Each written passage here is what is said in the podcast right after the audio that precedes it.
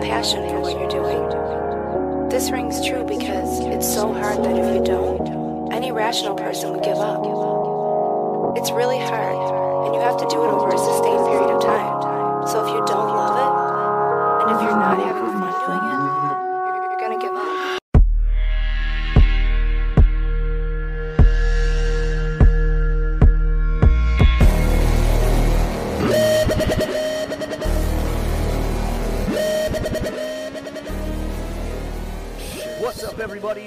Welcome to another episode of Johnson's Idol Podcast, a partner of MoshPitNation.com. This week's guest is Dave Pino, guitar player for Andrew WK. If you are looking for a party, you came to the right place. And my party partner, as always, is Mr. Daniel Terry. How are you doing this evening? Man, the party's pretty great. It extends all the way from the state of Missouri all the way to Grand Rapids, Michigan, man. I mean, we only party in states that start with M. Exactly. The M states are where the party's at, and the party never stops. Oh, quoting an Emery line there. Maybe. Maybe. Yes, I've been listening to a lot of Emery lately. It's Oh. topical. Is, is that some foreshadowing that we've already hinted at? Yeah, I mean, well, I don't know. I mean, I've been listening to the question for like what, 15 years or something like that. So, you know, we got that going on for us too. Yeah, I still got to say my favorite record of theirs is uh, "I'm Only a Man." I listened to that earlier today, and I was like, "God, this record, this record's really good." Even though it seems like a lot of people don't like that record. That one's a close. No, dude, that one's a close second for me. I love that record a lot. Yeah, I'm. Uh, I'm very much looking forward to talking to Toby. Uh, I'm very much looking forward to uh, dissecting the new record, which you and I thankfully have had uh, for the last couple of days, as of when this is being recorded. Uh, but outside of that, though, we are talking about Dave Pino from Andrew WK, and you know something that I, I want to throw out there is that uh, you know this this chat had been done a long time ago. Um, the unfortunate thing about doing a podcast sometimes is you get over ambitious and do a lot of podcasts. And when I was laid off for a couple of months, I did a lot of podcasts. uh, I think at one point I had done in about a two month span. I think I had, and uh, this isn't even an exaggeration because I sent Dan a lot of them that have and have not aired. Uh, I think I had about fifteen to eighteen podcasts total uh, which is why we started doing two a month or two a week, so I could get them out. Um, but a lot of the things became more time sensitive with album release dates looming and so forth, and uh, you know, sadly, with nothing really being said in this conversation that was time sensitive, it just kept getting put on the back burner. But I wanted to get it out because Dave was super gracious. He he met me when uh, Andrew WK was here in town. We met, uh, as you'll hear in a very funny story right out the gate uh, about a Chinese restaurant uh, that we were Yeah. at uh, that got shut down for having a bunch of health code violations, and then reopened uh, about a seemingly a, about a month later. Um, under new quote unquote new management. But uh, regardless, him and his wife ate there, and I felt really bad for telling him that story. the whole point of me Oh, telling- ask- the whole point of me asking him had he had he eaten there was uh, or had he ate was he going to eat there was because I didn't want him to to feel bad about it or whatever. And uh, I told Dan I was going to tell him a funny story uh, about this chat too. So there was like a high school going around doing a scavenger hunt.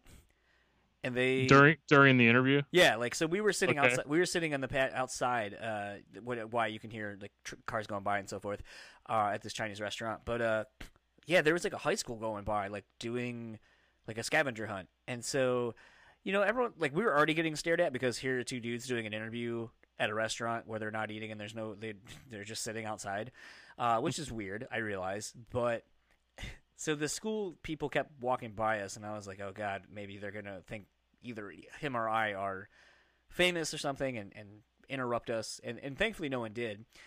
But then, as we were finishing up, one of the, the school people came by and they asked us to act like we were eating.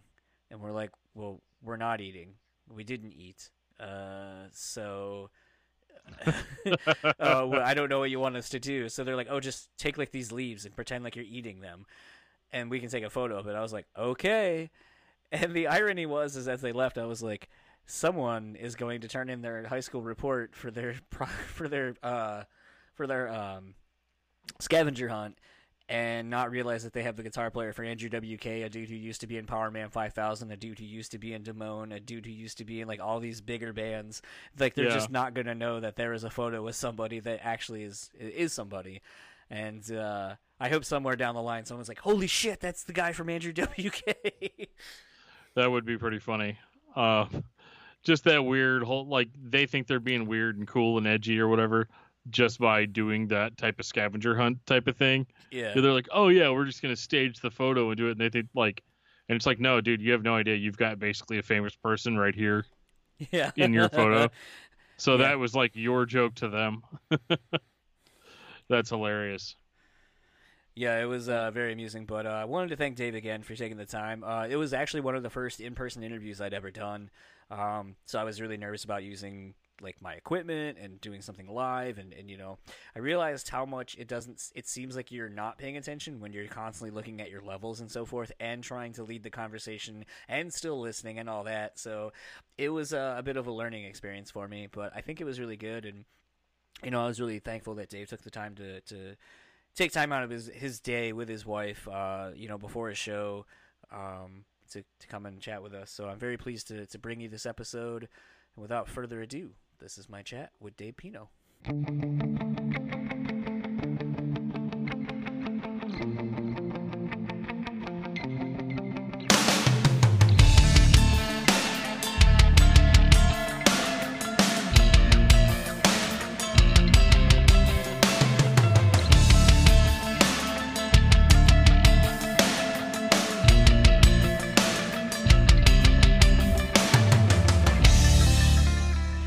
So I have the pleasure of sitting outside of Soho Sushi, which sounds more bougie than it actually is.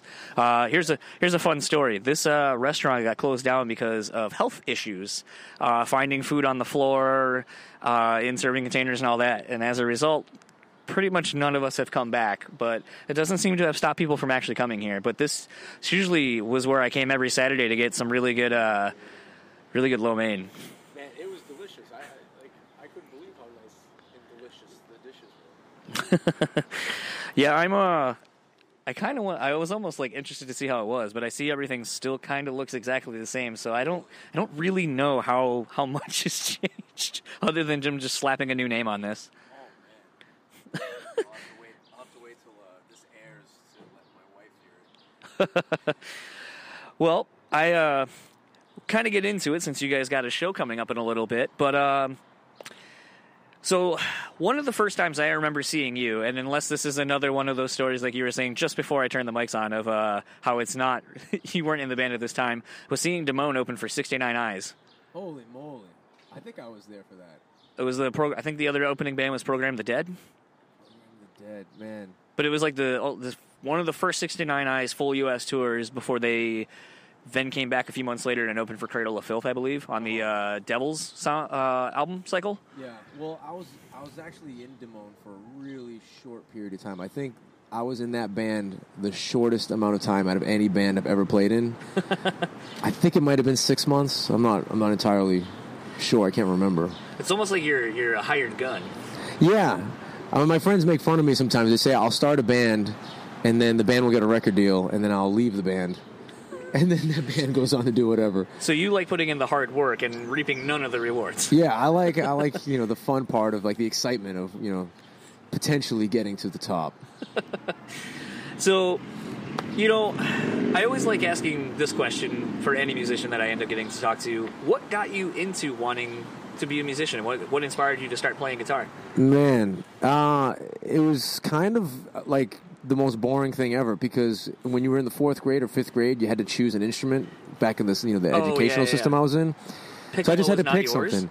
What's that? Piccolo or recorder was not your instrument No, choice? everybody picked that one. So my dad was like, "Gotta be original. Do something no one else is doing." So I was like, "Can't do drums." So um, my uncle had a guitar, so I was like, "Okay, I'll just do the guitar."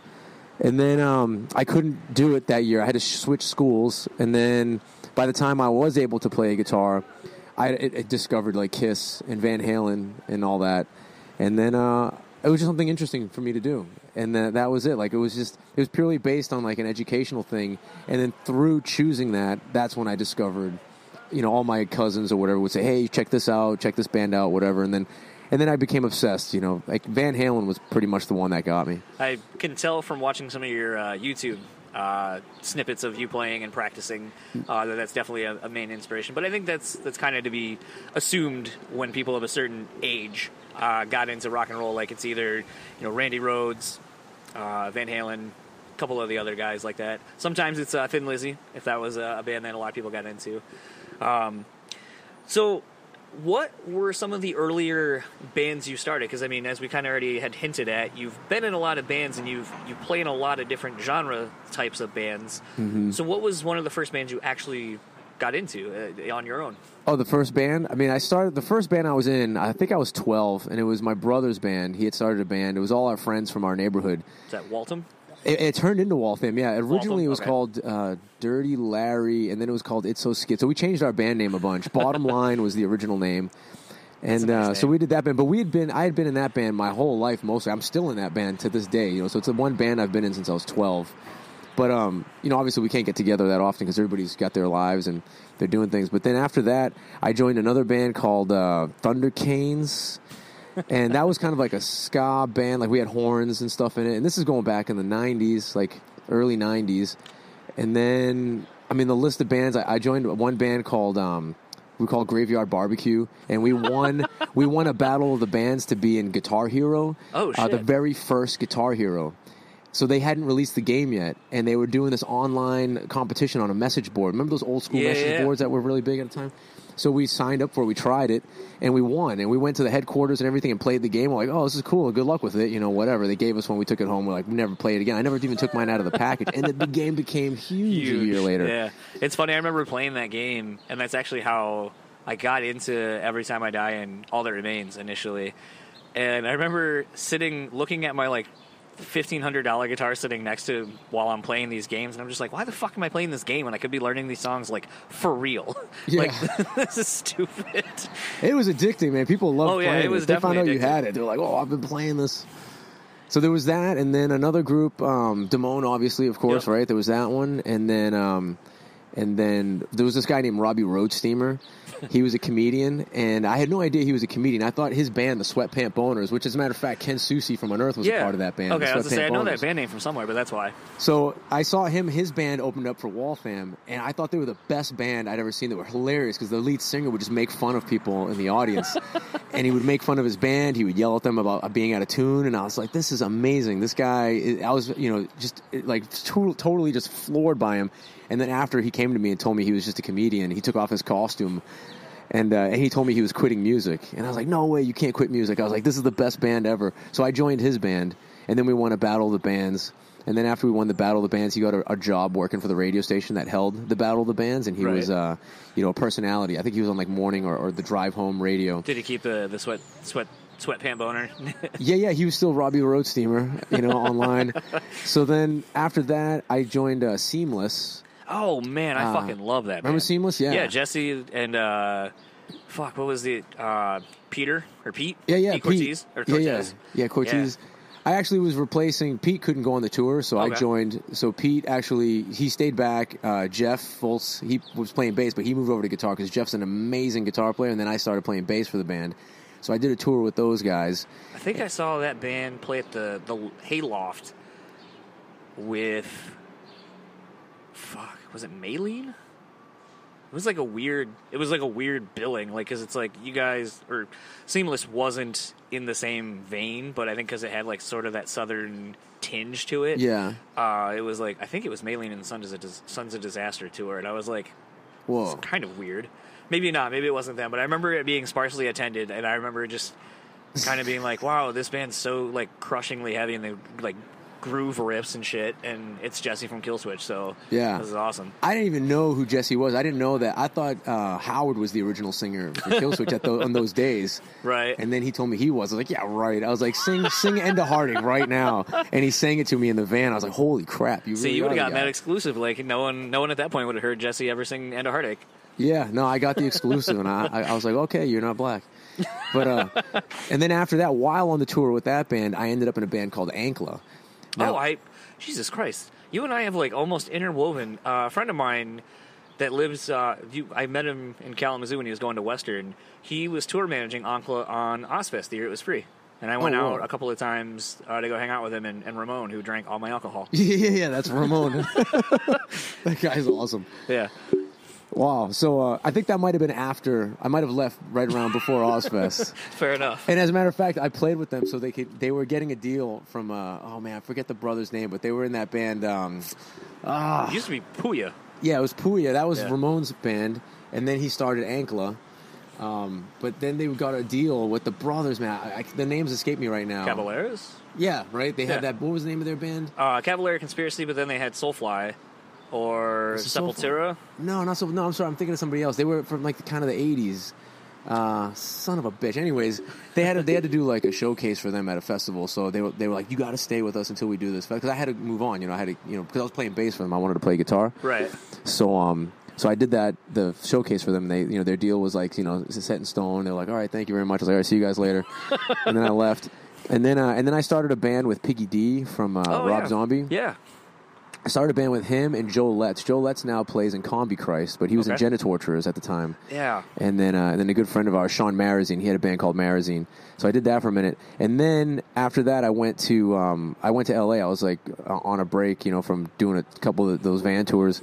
And uh, while I was out there, Piggy D asked me, he's like, "Hey man, uh, what are you doing right now?" I was like, "No, I'm just hanging around. I'm in L.A." And he goes, "You want to play in Power Man 5000?" I was like, oh, yeah, yeah, sure." And you know, so I ended up in that band for five years, five or six years, and then uh, and then from there, you know, Andrew asked me that right around that took me to 2012. Okay.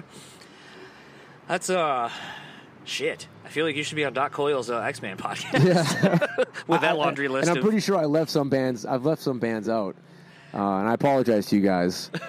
Um, Well, I mean, so something you know, uh, that laundry list of bands that you were just talking about, and something I kind of had said. You know, you're able to. Your playing style isn't just defined as as a rock and roll person. Like you're able to kind of weave in and out of so many different styles and genres. You know, it's interesting to me too, in, in seeing you on Instagram practicing like along to so many different songs by so many different kinds of bands. You know, it seems like you're always striving to to be better and, and just be a, a very dedicated musician and hone your craft. And it's kind of interesting to see that because I feel like today the only reason anyone ever practices is just basically to get YouTube likes and views. Oh, and yeah. that.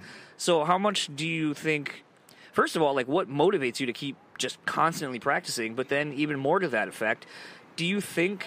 That a lot of people just become complacent in getting to a certain level of playing, and they're just like, "I'm good enough because I, I have the I've achieved these things." I mean, I've definitely you know been across musicians who think that way and who feel that way, and uh, I just want to know that I can do something. You know, I see somebody pull off a riff in front of me, especially. I'm like, I want to know that I can do that because I have hands, you know, and a brain, so I want to pull it off. What has been one of your what has been one of the riffs that you've gone to learn how to play that challenged you the most to just kind of like that incorporated like maybe like like sweep picking and it requires you to do like hammer on and you know tap offs and all that kind of stuff like what what's been one of the most challenging riffs you've had to learn recently I think the most challenging lick that I can remember. I mean, there's. I mean, I have licks that I'm trying to learn now. To, you know, that are the most challenging. But the one that really got me was the intimidation lick by uh, by Steve Vai in Crossroads. It's the Oh, one where he puts the guitar back around. You know, after he takes his jacket off, he's like, he starts shredding. He starts ripping into this thing. And there's this guy named Troy Grady, and he has this uh, YouTube um, channel called Break the Code, Crack the Code okay and his thing was really awesome. So he really broke it down good. So that was like, yeah, I'm gonna be able to sit here and really learn it. And I, and it took me a while, but I got it finally. And then yeah, I incorporated it into a few guitar solos. I, I didn't even try to change it much at all. I just put it in. do you feel let me see how I, I worded this do you think this trend of online players do you think that we're people are losing the ability to actually write music because they're more focused on you know nailing a part and then you can kind of edit it all together do you think we're losing songwriters Uh, no, I wouldn't say we're losing songwriters. I think I just think that for some reason, and this has been going on forever. I think shredders have different priorities when it comes to their songwriting. And um, the guy who really opened up my eyes to this was Spider from from Power Really? Man. Yeah, yeah, Spider Man. He was he was awesome. Uh, we would write together. You know, we'd be in the in the house and. You know, I would come up with a guitar solo or a lick. I'm like, dude, check this out. And I'll never forget what he said to me. He was, uh, he said, He goes, dude, that sounds like a chicken. It's like, you know, and he made that sound effect, and I was like, what? And then I thought, I sat back and I was like, holy crap! I see, like, if you're not a dude who's like way into guitar technique and way into that kind of stuff, it sounds, it doesn't sound like what you know us guitar players thinks it sounds like. Right. And um, by no means did it like discourage me in any shape, way, or form, but it kind of gave me an insight to what like the different mindsets of music listeners. And I just feel like all my favorite guys who are shredders, and I listen to their music, it just uh, it's satisfying to a certain degree, a certain type of listener. So for us, it's like, oh, this is amazing, you know. Like one of my first albums was the Joe Satriani album, which was awesome. You know, Was the, that the- Riding with a Surfer? yeah, uh, riding, uh, surfing with an alien, Or Surfer with an Alien, yeah. and then like the Passion and Warfare album by Steve Vai, like that's amazing. But then you have other guys whose records, um, you know, they they weren't going to go like top forty by any means. Like you know, they, they weren't going to compete with like the Jackson Five, like the songwriters, you know, th- those type of songwriters. It was, it was Right. it's a different type of songwriting, and I think the um, the yeah, the priority is in in the technique, in the in the different sounds you can make with the guitar which you know I love. I love all that stuff.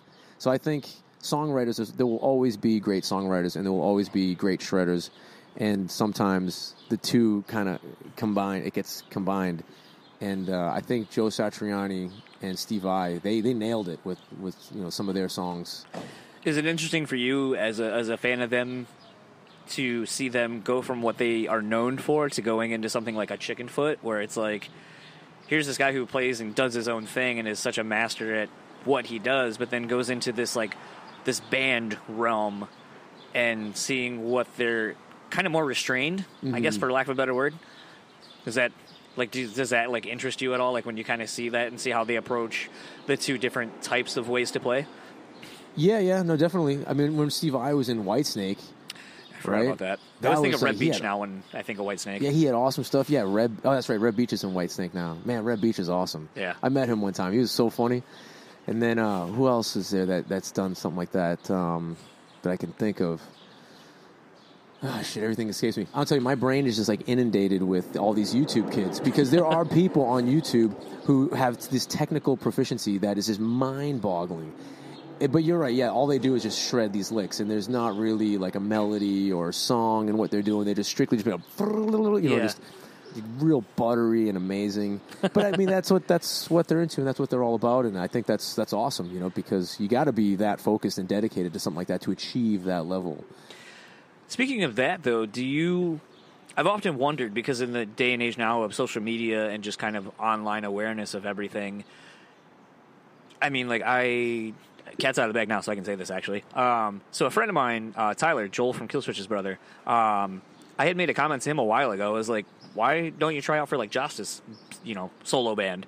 Uh, you know people that probably know him. You could easily get the gig. Like, seemed like it'd be a pretty good like side gig for you to do something on occasion." And so I guess he reached out recently, and he's going to be like the rhythm guitarist or whatever for like the upcoming solo shows in the European run he's doing.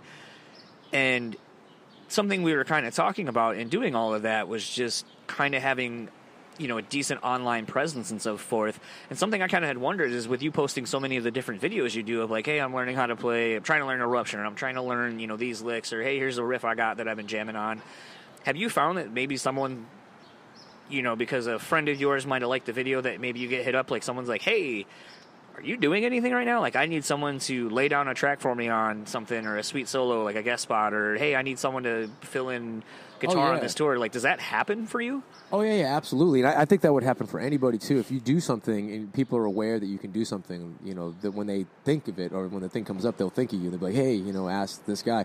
And yeah, it's happened to me with leads. Like I've had to play leads on a couple things for friends. I get asked to, but but it's happened to me with anything. Like I made a puppet, right?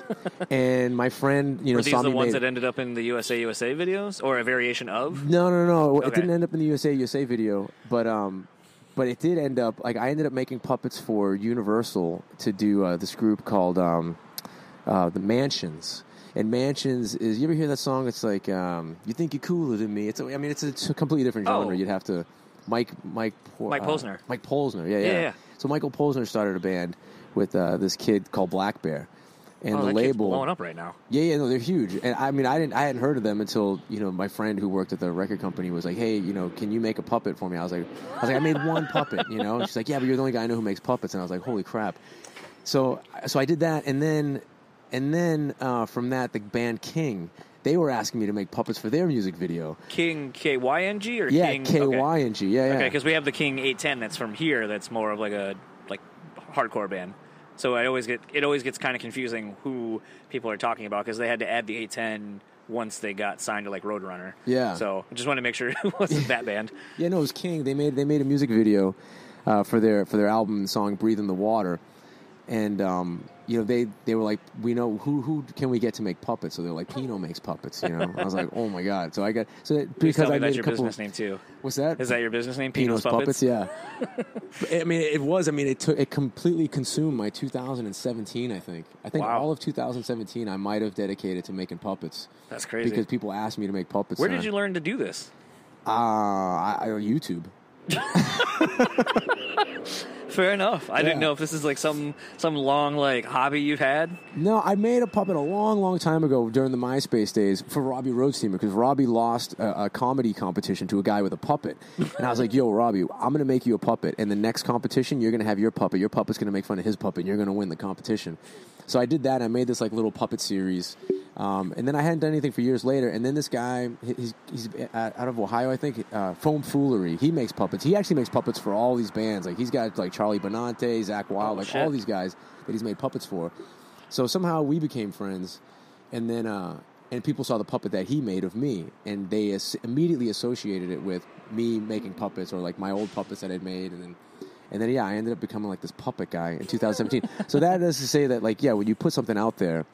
People think of you and they're like, hey, you know, if this guy's shredding guitar or making puppets or riding a Segway or has an old 67 Camaro, uh, they think of you when they see that stuff. So it's, yeah, it's important. I would encourage any kid to definitely put themselves out there. I think it's actually a good segue into my one of the next questions I had for you, which is you know you've been in the music industry for a long time. What are some of the things that you've learned in the industry that you've been able to apply to your like day to day life? Uh, I mean, almost everything. I think like, like there's the list goes is really long. Um, but like I've just learned, you know, how you learn how to be a team player, how to be uh, courteous and and pay attention to things because there's so many moving parts. Especially when you're in a band on, on the level of the bands that I've been in, because you know we have sometimes we have to be our own techs. Uh, sometimes when you want to do production, um, you know you can't afford to have like you know pyro or whatever, so you kind of figure out a way to do it yourself.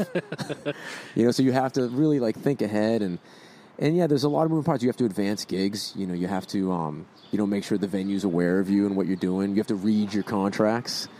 You know, to make sure that uh, everything's understood.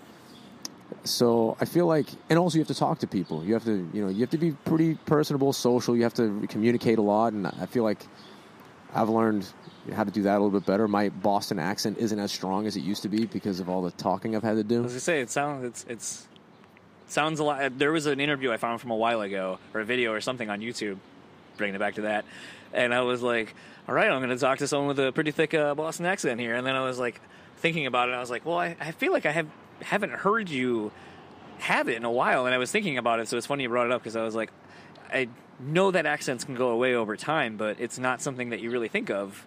Like, are you have you really become aware of it, or is it something Oh yeah, I've been aware of it. It Yeah. was kind of a conscious effort too, because sometimes people couldn't understand what I was saying. So I, I thought to myself, I'm not pronunciating things, you know. And then also while living in, I lived in Los Angeles for ten years, and yeah, there's a lot of Boston guys out there, and you could tell right away when you're at Ralph's and this dude's you know just throwing out f bombs and you know not pronouncing you know the words uh, in proper English. I watched the way you know some of the other folks around would react to it, and I and I kind of thought, shit. Um, I, I want to be taken a little more seriously in that environment. You know, in Boston, you could be the mayor and have the thickest Boston accent. And everyone's like, "This guy's a freaking genius." but in other parts of the country, sometimes people don't know how to interpret it. You know, I guess it would be the same if like you're from the South, if you're from Texas, and you have this you know "Hang, hang, hang," like kind of accent. You know, people just have they react to it, and I, I didn't want to have those kind of reactions. I wanted you know a chance because you know, I wanted to you know work and, and get involved. Did you end up taking any speech classes or anything to No. kind of just No, more I focused just- effort on make it correcting, I guess, bad habits. when I would ride down the street, I would you know try to pronounce every word I could read, and then um, and then I went. I took a, a course, a comedy course, UCB. Okay. So that I thought that helped a lot. There was a you know there was actually a lot of things I learned in UCB that helped with playing in bands. Like what? Uh, like one of the things I learned was called yes and. So when you have conversations, you always say yes have a and. question. Yeah. Yeah. So if somebody says something, you, you know, and you want to continue the conversation, yeah, yeah, yeah, and you know, yeah, yeah, yeah. So that was one of those techniques I thought was really good. I, I would catch myself when speaking to people like, no, no, no, but, but, no, no, but, and I guess that would make the conversations move a little jerky. Yeah. So they they taught you that, and then um, just it was great to do comedy as a musician because I feel like as a musicians we're always trying to be like super cool. You know, we got our sunglasses on. Um, sometimes we wear scarves indoors on a hot day, and like we're very image based. You know, Yeah. and um, and to stand up in front of a group of kids that were super witty and just you know fucking cracking jokes nonstop, and and you have to be, you know, try to be as funny as them or whatever. It was the scariest thing I've ever done. So that I thought was a good uh, experience. To Kind of like get over myself. I've always kind of felt like uh, a lot of the East Coast people are, are coming from the East Coast myself. I feel like a lot of East Coast people are very quick and kind of up Oh, tempo yeah. and always moving and hustling and all that kind of shit. Oh, you got to be. You only got four months of summer. And it's funny because, like, you know, I was just talking with uh, Adam from Hopesfall the other day. You know, he lives in North Carolina, and we were just kind of talking about, you know, me being predominantly now living in the Midwest, but having grown up in the East Coast and like at a point to where I can still remember these things. It's it's interesting to remember what it was like living on the East Coast and how we like you know we grew up and the original 13 colonies and all that kind of stuff was just so beaten into our heads uh, which I know I've a lot of it I've forgotten, but it's still one of those things. Like I remember that wasn't like that was a whole curriculum, whereas you know I move out here and it's like it's a week, and it's just interesting just in that realm geographically seeing how different people are raised. And even now, in the last handful of years of my wife and I, like traveling around, like we went out to L.A and I work for a bigger screen printing company, and it's one of those things where we deal with a lot of companies out on the West Coast, like you know, like Diamond Supply Company and so on and so forth, and we have to wait for a photo approval, and you know, we're starting at seven o'clock in the morning our time. They're three hours behind, and it just turns into this thing where it's like, so you want these three thousand shirts by Friday, however, you're no one's responding to our phone calls because you're three hours behind, and then to where when my wife and I went out there, it was really weird to see how everyone's in a hurry to do nothing. yeah. Like, does that make it? Does that make sense? yeah, absolutely. Like, it and it almost reminds me of touring because like touring is very much that. Like, it's the hurry up and wait game. Like, hurry up, get to load in, to sit around and do nothing. yeah, wait for the guy to patch all the cables. Yeah. And, So it's one of those things for me that it's interesting to just. I always feel like you can kind of tell an East Coast person just because they're a lot more chill. Like whatever happens, you're just like eh, whatever. But the temper and the swearing, like I feel like it's it's like a like Juilliard course out there of just profanity and the way Oh, you're able to lace it all together. So I always love like very much like you were saying like out you go out to LA or wherever and you find someone from Boston or whatever you're like all right I'm around my people like Yeah. sometimes when I can hear someone swearing I'm like I feel like you came from the East Coast somewhere because uh, that's that's a really great string of words. right, right, yeah. Yeah, if aliens were to come down from outer space and like go to California, they'd you know be like to mimic like you know human beings, be like amazing, amazing, amazing, super, you know. But then if they were to go to Boston, they'd be like fucking, fucking, fucking, because every other word is fucking. I was looking at joining a, a company that was located in Boston and uh, was going out, or I was potentially uh, going to go and move there. And someone go sent me a text and they're like, Boston, the only place where khakis and car could be pants are literally the thing to start your vehicle. And I was like, yeah, I was like, yeah, funny. um, you know, kind of in speaking to your, your current gig and what brings you here to Grand Rapids, uh, playing with Andrew, what's it like playing? And I guess really I could ask this about like, you know, even Powerman 5000 or any of the bands really you've been in, but what's it like playing with somebody that has just, it's constantly evolving as an artist? Like, how is that working, you know, with someone so ever changing? uh, it's good. I mean, it's. It's got its ups and downs. Um, we, you know, we're always. Um, you, you get a lot of new fans, which is one of the things I've noticed. You know, you see kind of like the fans change. You know, different types of kids. Um, yeah, Power. We were, I was actually just talking about this earlier about all the different phases of Powerman, and uh, and now like looking at you know Andrew, how the first record and what that you know with the bloody nose and you know how like you know harsh this you know the, the the sonics were of the recordings, and now like the new the newer sound, I think um, it attracts different people and, it, and it's amazing to see that that transition in the fan base. I mean, there's still the fans from day one that have been there the whole time, but like one thing I, I was saying the other day is sometimes I'm scared to death to meet some of the the Andrew WK fans because they're all so friggin' smart. you know, so you can't like with other some other bands, you know, you can kind of like be like, oh, no, no, say a couple one liners or whatever, and people are happy. But with like the Andrew WK fans, I feel like those kids are just so like in tune and just uh, yeah, just they're just bright. Like they're paying attention and they're just so smart. So you can't they can't bullshit those kids at all. What if someone called you out on that you weren't prepared for them to have noticed? yeah, yeah. I just don't bullshit at all. Uh, it's uh, it's been really crazy to kind of see, like I said, the evolution of Andrew as a whole. And what's kind of interesting is, I guess this weird misconception or this weird.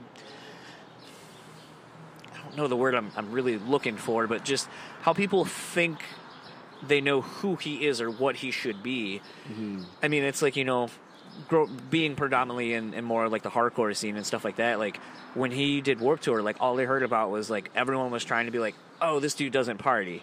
You know, he talks about mm. partying and talks about partying, but he don't party. I offered him beer, he don't party. Yeah. And it's it's weird that people are so focused on something like that. What's what's it like for for you to be in the band to kind of see people I guess maybe trying to figure him out, or, or I don't really don't don't know the question. I'm I know what I want to ask. I just don't know how to get there. Yeah. But I feel like you know you're in such a unique perspective. Like to you get to see him every day, and you're touring with him. Is it kind of weird to to see people talk and try to figure him out like he's some kind of a puzzle to be figured out?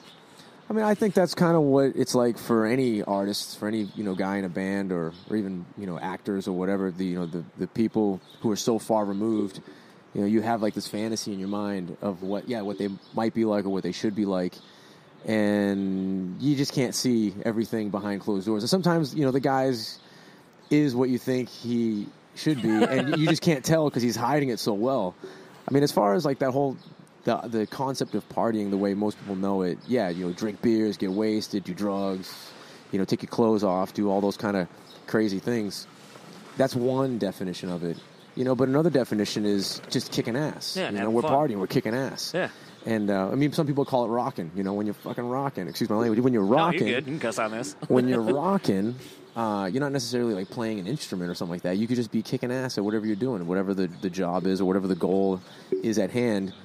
And uh, and I feel like that's always been uh, a a mindset and a goal of his. And as far as like the traditional partying, I mean, this band has had its fair share of partying.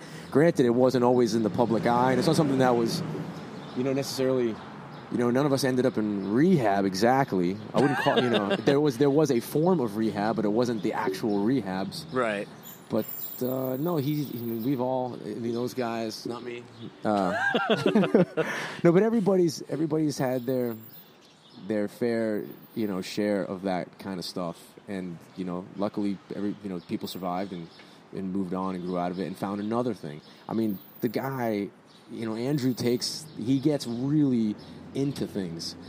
So um, after he turned, you know, a page, uh, he got way into exercising. And if Yeah. you look at his photos, I mean, the dude has transformed himself in such a short period of time without the use of any type of drugs or anything like that. That was just pure uh, dedication and ambition. And he would go and he was committed to it. And we would be at the studio. We'd be at you know days off. We'd be at shows. Like, where's Andrew? Oh, he had to go get his, you know, he had to get the you know his exercise in. That's awesome. It's funny in you saying that. It reminds me of this TED talk my wife had me watch while we were flying to uh, Portland about. I can't remember the term, but basically it's the fact, you know, kind of like you were saying earlier about how when you grew up and were in fourth grade, they're like, oh, pick an instrument. A lot of the same times they tell you, multi potentialites, that's what it is. Um, they tell you, oh, pick, what do you want to be? Pick something you want to do for the rest of your life. And a lot of people you know, this person was like, well, why do we have to pick one thing? Why can't I do a lot of different things and just be good at all these things? And it was this term that she had coined called multi-potentialites. And so hearing that, I tend to find a lot of successful people are that way. They they don't just sat, aren't satisfied doing one thing and doing it well. They okay, I've conquered that. Now what's the next new thing I'm going to go do? What's the next new thing I'm going to do go do? And I, and you know, and kind of thinking about that and thinking of that story as you were just talking about, you know, Andrew kind of turning the page and getting into exercising now. Are are you that way as well? Do you think maybe that's why you don't like staying necessarily with one band because like, okay, I got this. I, I know what this is now. Like, I want to go do something else. I want to challenge myself to go to kind of go do this other thing again. Uh, you know, I definitely get into a lot of stuff, and it's gotten me into a lot of trouble because you know that's how I find myself being, you know, a tour manager, guitar player, light guy, you know, the driver of the band, the IT, uh, for everything, because I've I've have gotten into all those things. I mean, since I was a little kid, I was the guy who knew how to hook up the VCR, you know, and then the stereo system, and then you know just moved on with my bands, my early bands with my brother. I would be the guy hooking up the PA, plugging in everybody's amps, tuning the drums, doing all that stuff because I was genuinely into it. And then I started recording the, the music. I got into you know uh, Production. production and all that. I got way into that, and then I started getting into lights. Um, and so yeah, so with everything, I get super interested, and then um, I started getting way into uh, like the real estate market, not necessarily like houses, but just the um, like the, just like the big picture of the financial system, like central banking, Okay. um, you know, government policies, um, just whatever the mechanisms are that that affect the real estate market. Because there was a period of time when everybody said buy real estate. Like all the old people, like ah, it goes up ten percent every year, da, da, da, all that stuff. So I was like, well, everybody can't be wrong. It doesn't make any sense to me because that means houses are going to cost a billion dollars eventually. but uh, but whatever, I'll do it. So I, I took the you know the chance. I, I got a, a place, and then it crashed. It was like around Oh, that yeah, time, you know, yeah. 2007 or whatever Yeah. and everything crashed and i was like man how could this be everyone's wrong so then i became obsessed with that kind of stuff and i started watching those things then i, I was also obsessed with the laws of physics like the laws of physics i got way into that i would stay up late at night watching this channel called nova.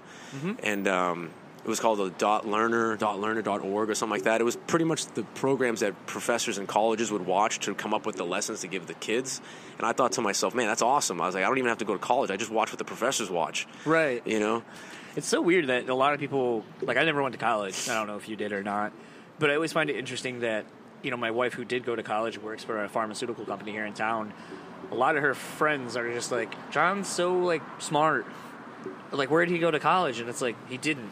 But I think he's actually smarter than me just because he, when he wants to learn something, he just takes it upon himself to go learn it. Yeah. And I think it's so weird that, you know, like literally I have an iPhone and all this shit. It's like you have a wealth of knowledge at your fingertips. Granted, it can get you into trouble because some people will just go look up one thing, whatever the top search thing is, you read that, and that's my new fact. And it's like, no, do a little bit more digging. Yeah, yeah, yeah. and make sure yeah. that what you read is isn't easily debunked like two seconds later. Yeah. But it's interesting to, to meet people like that who are who do that because I, I just feel like a lot of people don't like don't have a thirst for knowledge. Yeah. I- I'm not a big good. I'm not good at asking people to do things for me either. I, yeah, I get. Are you feel- one of those that have a problem kind of relinquishing because like you want to make sure it's done right? I want to make sure. Well, I, want, I feel bad asking people to do anything for me because then I feel like I owe them. What is that? Is that me? I think that might be me. Yeah, it's you. Oh, yeah, it's me. Yeah, I'll feel like I'll feel like I I'll owe people, you know, and I'd rather not be in debt.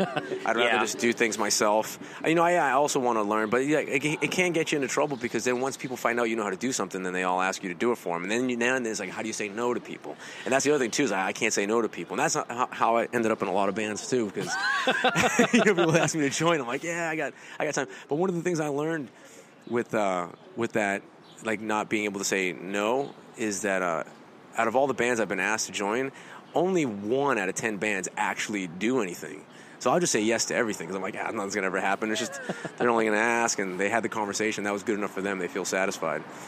Um, but yeah, like learning learning new stuff. That's kind of an addiction now with the internet. Like I can't get to sleep at night. I sit there and I, I watch Yeah. YouTube videos and I'll read articles um, until I, my eyes go cross-eyed and I pass out. Uh, I kind of been wrapping up my last couple questions for you. Sure. Um, what has been one of your greatest achievements in your musical uh, career? in my musical career, man, there was this one song I did for Stevie TV, uh, R.I.P. She you know she passed away recently, but uh, it was called uh, "Spin the Chair," and it was uh, it was a skit. I know this sounds ridiculous, but like I really love this tune. It was a skit that we did based on. Uh, it was called White Lady Teacher, and there was a movie that um, Michelle Pfeiffer was in, where she played a teacher. She was in a bad neighborhood, and like Oh, the kids uh, were Dangerous Minds. Yeah, yeah, Dangerous Minds. So it was kind of a it was like a spoof on that.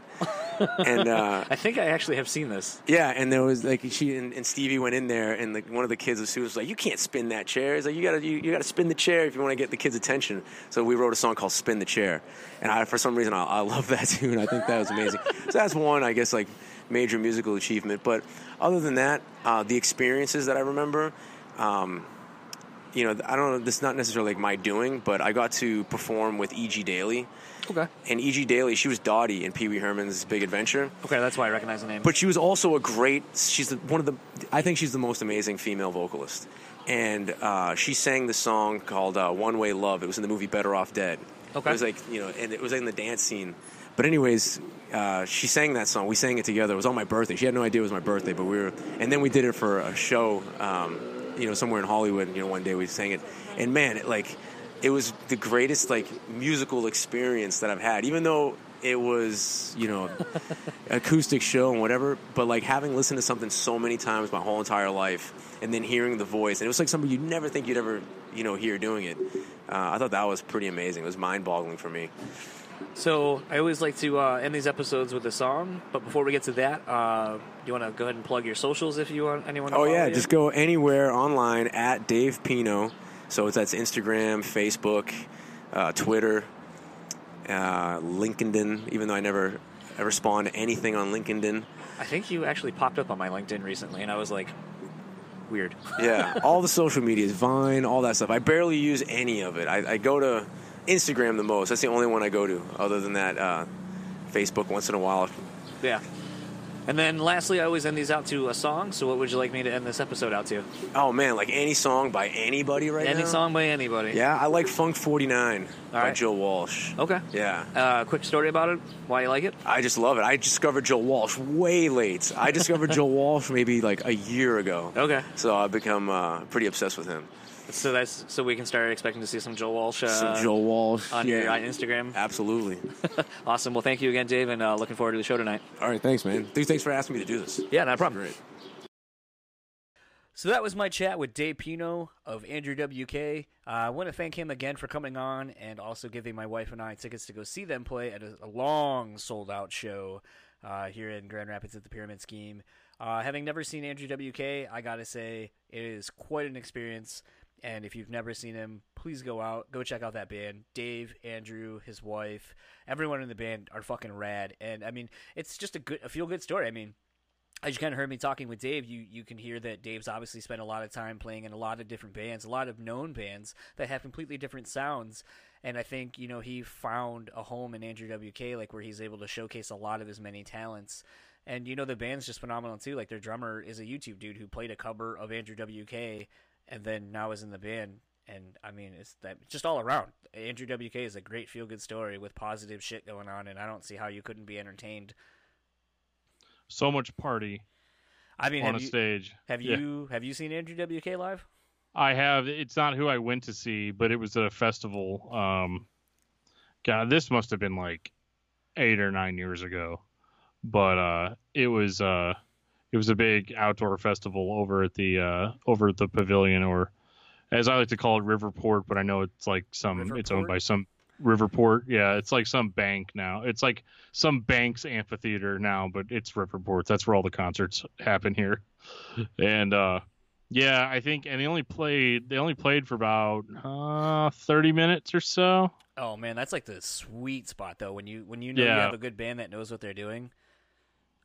Like, yeah, everybody imagine- was having a good s- time. Can you imagine a Slipknot thirty minute set now? Like just how Yeah. balls to the wall that would be. It'd be like all our heaviest songs that are like three minutes long, you know, like and just bang them all out like so fast. It'd yeah, be just disgusting. Sometimes I think, like you know, in, in preparation for this Louder Than Life uh, festival that I will be going to in a couple of days, I just you know, there's some bands like Glassjaw. They're probably gonna get a 30 minute set, but just think about a 30 minute glass Glassjaw set. Like it's probably just gonna be packed full of aggr- like just so much like aggression and and so forth. Like I just think it's gonna be so rad. yeah, rub it in. Well, you know what though, it's okay. It's all good because I'm going to see Zao on Thursday. So I mean, you know, Zao is basically like going to see a festival of all your favorite bands, but it's your your favorite band of all time. So you get to, you know, I imagine Yeah, you're my- just bringing like a change of underwear because you're gonna come so much, like just being like, ugh. Well, yeah, I mean, honestly, whenever we Nashville, I think I only went through three or four pairs of pants. Yeah, yeah, I think uh, three or four pairs of pants, maybe. That's all. Okay. In a in a in a forty minute set, you know. Yeah. Actually, it felt like they played for like five five hours because I can't um, I can't think of any song that I wanted them to play that they didn't play. Okay. So I haven't um, seen Zao in so long. Do, do they still just kind of just no no talking, just play, play, play, play, play, play? Did a little bit of talking. Um, Scott stopped in the middle of the set and was like, "All right, guys, we're gonna knock out some acoustic songs for you," and then just went into you know something really heavy, and uh, you know I think Dan said a few things, but yeah, for the most part, Zao's a band that just plays, and um, I think that they did stop at one point and were like, you know, how many people in this audience are you know younger than the band is, you know, like not the members, but like the band as an entity. Right. Uh, and uh, a lot of hands went up for that one. But uh, but uh, ba- speaking of of extreme vocalists and stuff, that um, oh my goodness, that story about um, Jesse Leach oh yeah. uh, from Killswitch.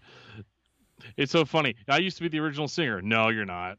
Yeah. Howard's the original singer. No, no, no, really. I I was the original lead singer. Like you can look it up. You know, it's like no. Well, you got to sing the end of all heartache. And what I thought was funny about that is I'm like, well, that's a it's a Howard song. Yeah. Like, so it's weird hearing Jesse. It would be weird hearing Jesse sing "End of All Heartache." You know. Well, especially now, like hearing the end of Heartache, you know, with Jesse now on it, it it's normal. Ish. Right. Just like it was weird for a while hearing Howard doing stuff off of, you know, Alive or Just Breathing or the self titled record. It became normal because of just the circumstance. But I mean, think about that. I mean, like you said, he just he had left Killswitch, had been gone for a little bit. Starts up Seemless with Petey Cortese from uh, ex Killswitch and ex uh, uh, Overcast, or I guess they're still a band technically, but you know, yeah. Dave's Dave's gotten to play with a lot of people who who have done a lot of different stuff, and I think that's the interesting thing to me is is just knowing that like like I said, Dave's time in in, in various bands like you know uh, Powerman Five Thousand like that that's an interesting band for a, a guitar player to be in because you don't typically think of them as being a guitar band. Um, Right. Seemless, like that is one of my favorite kind of more under the radar bands that I think should have been way bigger than they ever got the opportunity to be. And Jesse, God, man, it's just like just thinking about like those dirty like southern bluesy riffs, like we're just so monstrous. And hearing Jesse's like singing and screaming over it was just so fucking good. If you, okay, pause this right now. If you've never heard Seemless, go check out Seemless, Cast No Shadow, and tell me that's not a fucking ripper. And then f- buy, download whatever that record because there are just hits on that record. Like it's so fucking good. If that were on vinyl, I would buy like 19 copies. I'm not even kidding. Yeah, that band really got the shaft just because like the bands that the people that were in the band were in such bigger bands, you know, prior. And I mean, I still consider it a super group, but I, I really, yeah, was disappointed whenever we lost Seemless. You know, um, it was one of they were one of the cooler, like you said, they were one of the cooler, underappreciated bands, and uh, it was kind of like I always liked listening to Jesse sing, so it just having that band, you know, made the whole leaving of Killswitch made that a little easier for me, I guess. Right. Yeah, it, that was funny. I, I totally forgot about that until I listened back to the interview earlier, and I was like, "Oh yeah, like he did.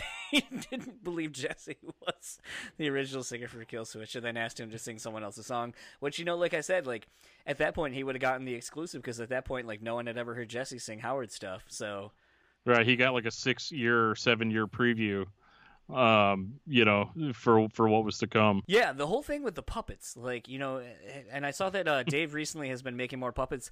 I think if I understood his his Instagram story correctly, I think that Dave made some of the puppets that are in that movie with uh, Melissa McCarthy. Really?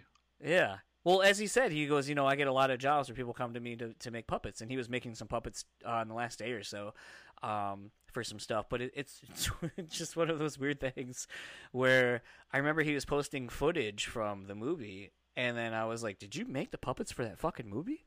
Because like that's Yeah. huge. And but then again, like he kind of had made the comment, like, "Well, I mean."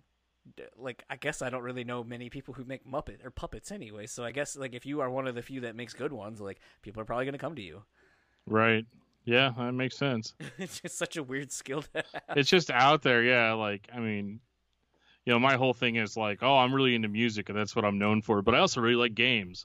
Yeah, But yeah. like, that's as interesting as I get, you know. Like, I, I don't make puppets, you know. Like, uh, uh, something else I noticed too, um, whenever I was quote unquote prepping up for this episode, I, uh, yeah, usually my prep is just listen to the interview, uh, Right. but uh, it, it, hmm. have you ever heard of the band People Mover? yeah, he's in that band. That's what I was gonna ask because I it seemed uh that that's what struck me is I was like, man, what did he do in People? Obviously, play guitar in People Mover, right? Yeah. Um, I just wish I knew who. Like that was one of those. That was one of those bands that like is a huge guilty pleasure of mine. Okay. And uh, were you a fan of of the People Mover?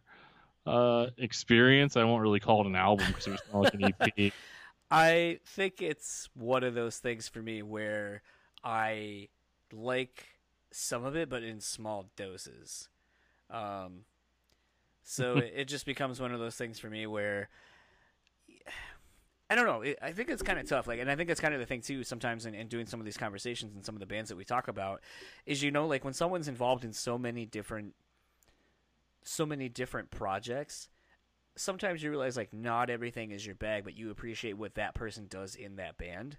And People Mover Right. definitely falls under that for me, where I'm like, well, I I see what it's what it's doing and why it exists. Like, it's fun, but it's not really something I'm going to go out of my way and listen to a whole bunch. the effect wears off relatively fast. For me, I Um, and it's and it's nothing against those people or Dave or anything like that, but it's just one of those things where uh, I I just you know I I don't know. I, I think you have And- to be in a certain mood to listen to that.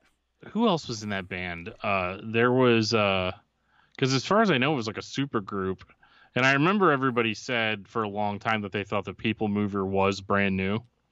Do you remember that? I, I'm it's going back a couple years because I don't think they've done anything new in a while. People Mover has, but uh, I remember like a year you- or two.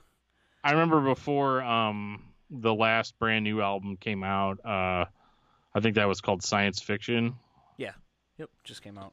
and uh, I remember when you would go to the brand new website, it, it would just say like, "We're not doing anything new right now, but check this out," and it was a link to the pa- People Mover stuff, which led people to believe that. Uh, and then there was like a tour where Brand New was supposed to headline, but then they like dropped off. But then People Mover filled their spot or something. like it was weird. Like, I, and yeah, just it was just something kind of on the peripheral of my of my consciousness whenever I was listening to this interview. Is I was like, people move like people mover kept dropping into my head, and then I went online and looked, and you know it showed that he had been in People Mover, but I was just like, kind of like, whoa, how many bands has this dude been in now? I It's mean, been in a ton. yeah, like like you said, he gets into a band, they get a record deal, they go, and then he's gone. Yep. Yeah.